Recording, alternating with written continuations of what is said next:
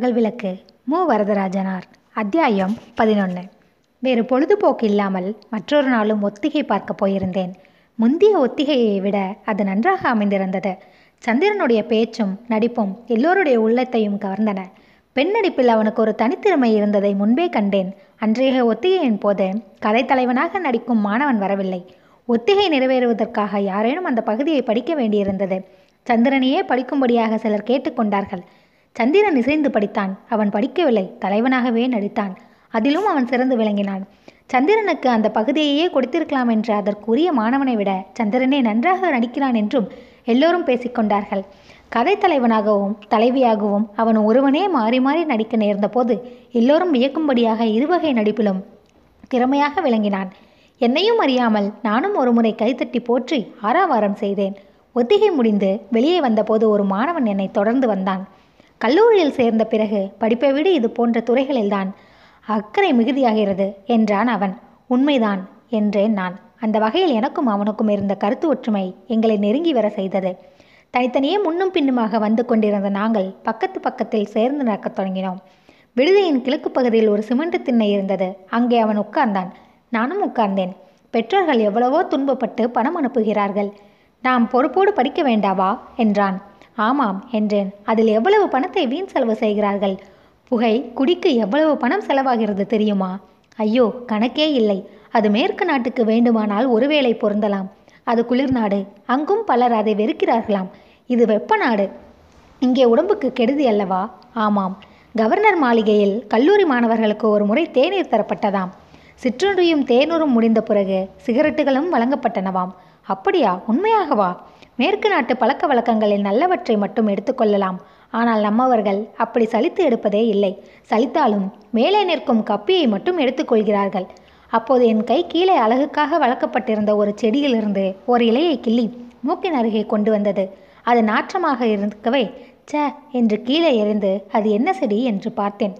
என் செயலை கவனித்த அவன், ஐயோ, அதையா முகர்ந்தாய்? கெட்ட நாற்றமாக இருக்கும். சீமை செடி அது, ஜிரேனியம் என்று பெயர். பக்கத்தில் உள்ளது மெஹர்த்தா. பூவை பறித்து முகர்ந்து பார், அதுவும் அப்படித்தான் இருக்கும். அப்படியே எடுத்து முகர்ந்தேன். அவன் சொன்னது சரியாக இருந்தது. அந்த மாணவன் உடனே என்னை நோக்கி, உலகம் இப்படித்தான், தெரிந்து கொள். இங்கே இருப்பவர்கள் பலர் இப்படித்தான் இருக்கிறார்கள். இந்த பூக்களைப் போல் அழகான தோற்றத்தோடு வகை வகையான உடையலங்காரங்களோடு இருப்பார்கள். அவர்களை தொலைவிலிருந்து கண்ணால் பார்த்துத்தான் மகிழ வேண்டும். இந்த பூக்களில் எத்தனை நிறம், எத்தனை அழகு பாரையா!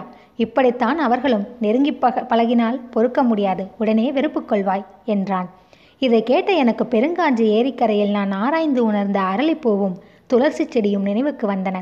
இவ்வளவு கருத்து ஒற்றுமையுடைய இந்த இளைஞனோடு பழக வேண்டும், நட்பு கொள்ள வேண்டும் என்று விரும்பினேன்.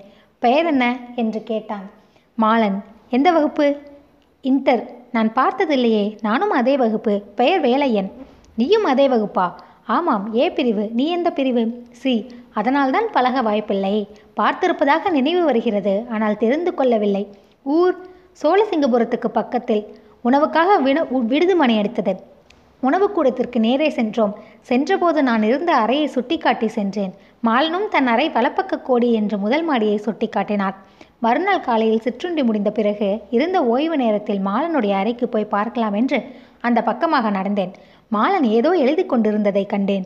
படிப்பில் மிகுந்த அக்கறையுடையவன் என்று எண்ணினேன். நான் வந்து ஜன்னல் பக்கம் நின்றதையும் கவனிக்காமல் அவன் எழுதி கொண்டிருந்தான். கதவை விரலால் மெல்ல தட்டினேன். எழுந்து வந்து திறந்து வரவேற்றான். என்ன பாடம் எழுதுகிறாய்? நான் பார்க்கலாமா என்றேன்.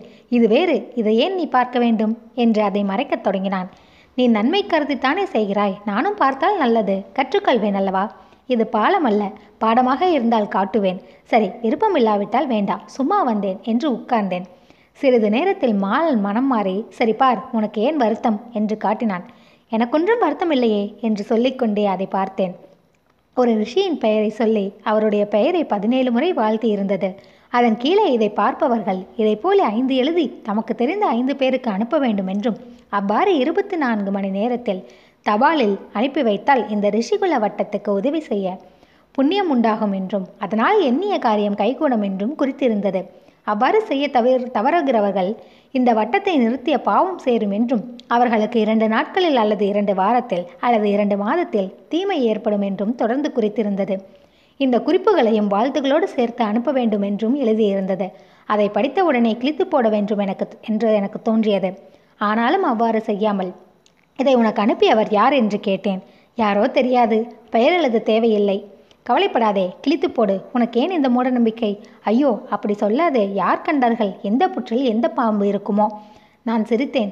இப்படி ரிஷி தன் பெயரால் ஒரு வட்டம் ஏற்படுத்த விரும்புவாரா? அதற்காக இப்படி அவ்வாவும் அச்சமும் ஊட்டி மரட்டுவாரா? அப்படி மிரட்டி நம்மிடம் வேலை வாங்குகிற ஒரு உத்தமராக இருக்க முடியுமா? அவர் சொன்னபடி சாபம் பழிக்குமா?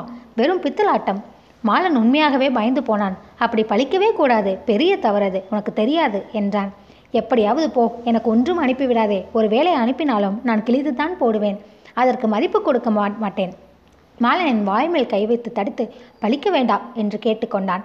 இதனால் என்ன நன்மை எதிர்பார்க்கிறாய்?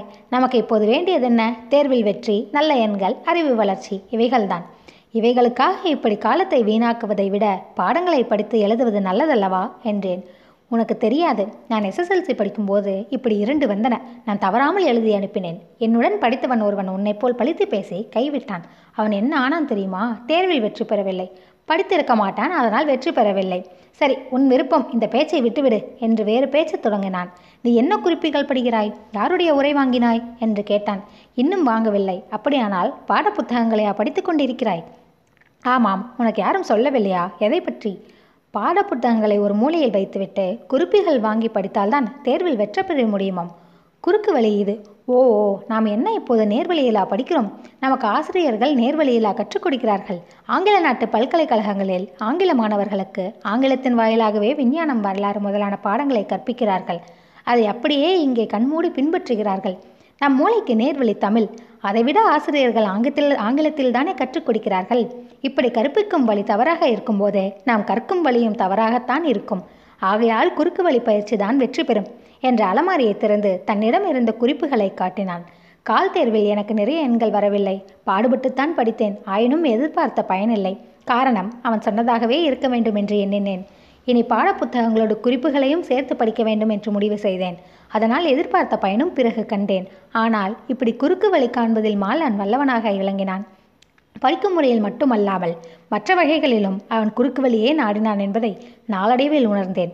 ஒரு நாள் மாலையில் நானும் அவனுமாக சேர்ந்து கடற்கரைக்கு சென்றபோது வழியில் சாலையோரமாக ஒருவன் இஷ்டசித்தி குளிகை என்று கூவிக்கொண்டிருந்தான். உடனே மாலன் அவனிடம் பயபக்தியோடு சென்று அதை பற்றி விளக்கமெல்லாம் கேட்டான். மாதத்தின் கடை ஞாயிற்றுக்கிழமைகளில் சூரியன் புறப்படும் நேரத்தில் நன்றாக குளித்துவிட்டு கிழக்கு பார்த்து நின்றபடியே வலக்கையில் இந்த குளிகையை கட்டிக்கொண்டால் எண்ணிய காரியம் எல்லாம் கைகூடும் என்று அவன் இன்னும் என்னென்னவோ சேர்த்து சொன்னான். அதன் விலை 10 அனா 10 பைசா என்றான். மாலன் அந்த விலை கொடுத்து உடனே வாங்கினான். தடுத்தும் பயன்படாது என்று உணர்ந்து நான் பேசாமல் பார்த்து கொண்டிருந்தேன். பல வகையில் கருத்து ஒற்றுமை உடைய நண்பன் ஒருவனை கண்டுபிடித்ததாக முதலில் மகிழ்ந்தேன். ஆனால் வரவர இவை போன்ற சில வகைகளில் கருத்து வேறுபாடு மிகுந்து வருவது கண்டேன். அவனோ ஆழ்ந்த நம்பிக்கையோடு இந்த குறுக்கு வழிகளை நாடியதால் அவனை திருத்துவதும் எளிதாக இல்லை. உயர்நிலைப் பள்ளியில் படித்தபோது மாணவர்களிடையே இவ்வளவு வேறுபாடுகளை கண்டதில்லை. வளர்ந்து கல்லூரிக்கு வந்த பின் பல வகையில் வேறுபாடுகள் இருத்தலை உணர்ந்தேன். சந்திரனை திருத்த முடியவில்லை, மாலனை திருத்த முடியும் என்ற நம்பிக்கை இல்லை. ஆகவே முழுதும் கருத்து ஒற்றுமையை எதிர்பார்ப்பதில் பயனில்லை என்று கற்றுக்கொண்டேன். அதுவே வாழ்க்கையை பற்றிய முதல் பாடமாக இருந்தது எனலாம். சந்திரனுக்கும் மாலனுக்கும் ஒரு வகையில் வேறுபாடு கண்டேன். சந்திரன் புறம்பான வழிகளில் ஈடுபட்டு படிப்புக்கு உரிய கடமைகளை புறக்கணித்தான். மாலனோ படிப்புக்காகவே பல வகை குறுக்கு வழிகளை நாடினான். ஆகவே மாலனோடு பழகுவதால் படிப்பு கெடாது என்ற நம்பிக்கை ஏற்பட்டது.